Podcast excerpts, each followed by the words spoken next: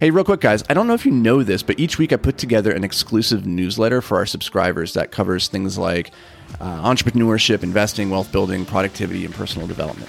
Also, you get some pretty cool behind the scenes content that the rest of the world just will never get to see. So if you're interested in joining us, get over to beyondtheapex.com slash newsletter to join the tens of thousands of other subscribers getting their weekly five to thrive. All right, let's get into the show. Hey, yo, what's up, everybody? Welcome back to the podcast.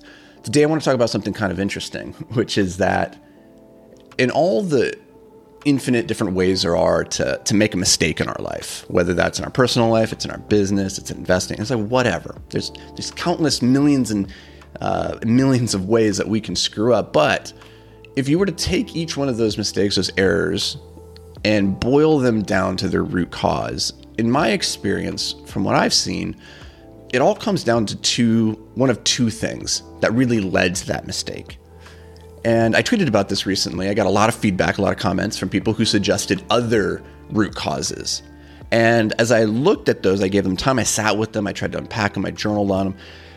I still come to the conclusion that despite those other uh, suggested root causes, even those continue to boil down to these two fundamental first principles.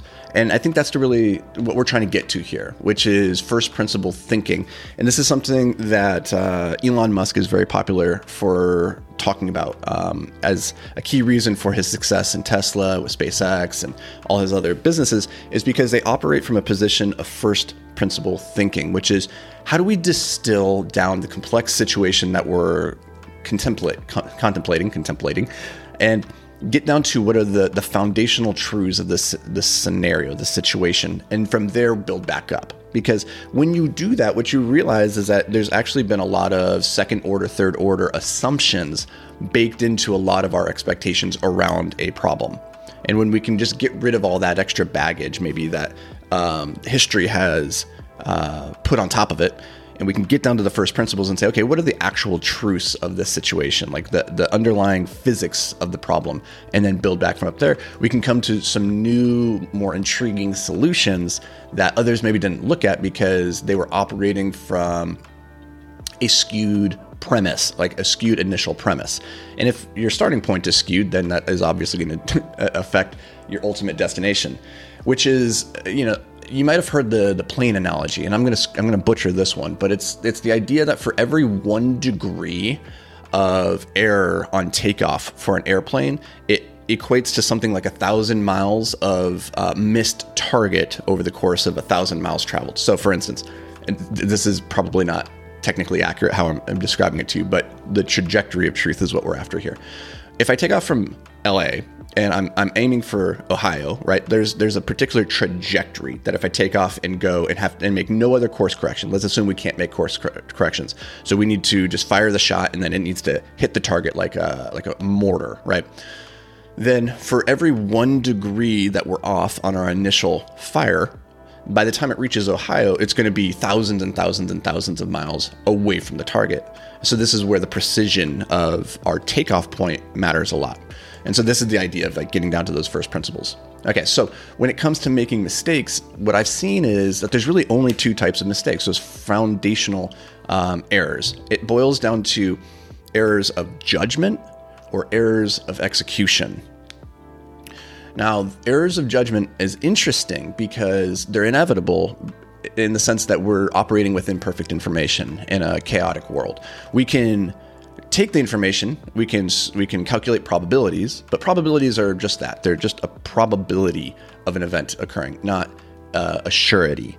And so, because we operate in this world with happenstance and luck and serendipity and, and risk and um, probability curves, we can never know for certain that an action is going to lead to a um, outcome. We can infer that it's likely based off of our actions or the information that we have, but we can never really know. And so this is where errors of judgment occur is that because we're operating with limited information, that we have to make a judgment call. And inevitably, we're going to be wrong. And that's not necessarily a bad thing if the decision making process that we went through uh, was sound. And this is something that Charlie Munger talks about. Uh, how you can you can have all the all the information, you can make the best judgment possible, you can still get it wrong, and that's okay. the converse is also true. You could have all the information, you can make a qualitatively bad decision and be right. And that does not make the decision a good decision, right? The outcome does not dictate whether the decision or the input was good. And that's a really important thing that we have to learn how to distinguish is that sometimes things happen despite our best efforts, despite what the probability of occurrence was. So if you make a bad decision, but you don't, you know, get burned, that doesn't make it a good decision. A good example of this is playing Russian roulette. You know, there's a one in six chance that you're going to blow your brains out. So if you play the game, chances are good, better than not, that you're not going to shoot yourself in the head. Does that mean it's a good decision to play the game?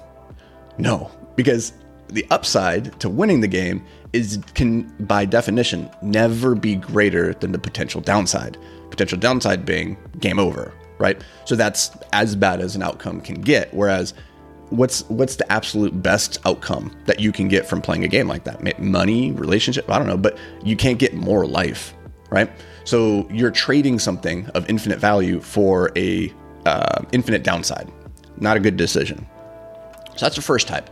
And errors of judgment are excusable in the sense that because we don't have perfect information, we need to do the best that we can with what we have. If you wait until you have perfect information, by definition, you're looking through the rear view mirror. You have hindsight. That's why they say hindsight is 2020, right? And you can't wait until that moment because then the opportunity has already passed. So you have to make imperfect decisions, which leads to errors of judgment. The second type of error is an error of execution. So, regardless of what we decide, uh, how we execute on that is largely going to impact the result that we get.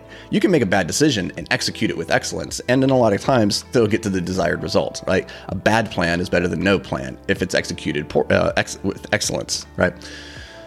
Now, when I think about errors of execution, especially within our teams as we're hiring and, and training and like trying to build out these rock stars around us, is that errors of judgment are inevitable.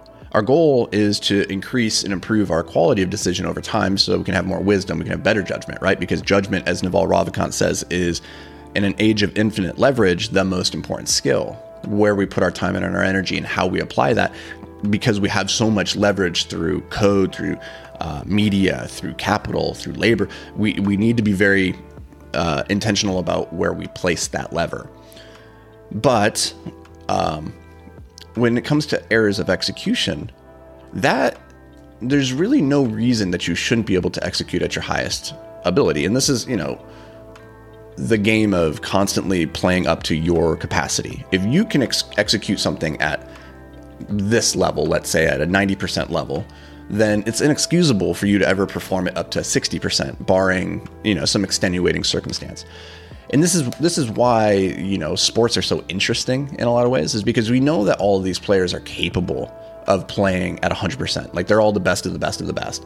And yet the ones who continually win or rise to the top who are the superstars are the ones who are always executing at their capacity you might have some guys who some games they just kill it and they're playing at 100% they, they could be a superstar but they're just inconsistent with how they execute. So their average is more around to 60, 70%, which is still way, way better than that, your average human walking on the street. But when it's compared to other superstars who are able to show up and perform at 95% every single time, then that 95% is going to win out.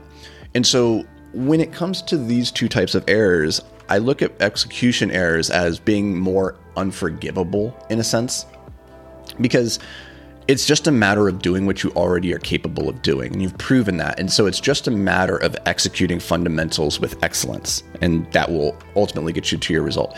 Now of course like life is hard and there's a lot of things that get in the way. And makes it difficult. Like we're emotional psychological beings and that can impact our ability to execute. But in my experience if we could just execute the things at the level that we are already capable of executing them at and and that largely is a matter of effort more so than anything else, just putting in more effort to execute at your ability, then you would get very, very far in life. And so when I look at these two types of errors, errors of judgment, errors of execution, judgment errors are forgivable if we're continually improving and the quality of the decision is sound. Errors of execution are, are unexcusable. Like we shouldn't be making those mistakes. We shouldn't be fumbling the ball. We shouldn't be missing the layup. We shouldn't be missing the free throw. Of course, we're going to miss them on occasion, but reducing the the misses over a long enough time period is what separates the superstars from just the average.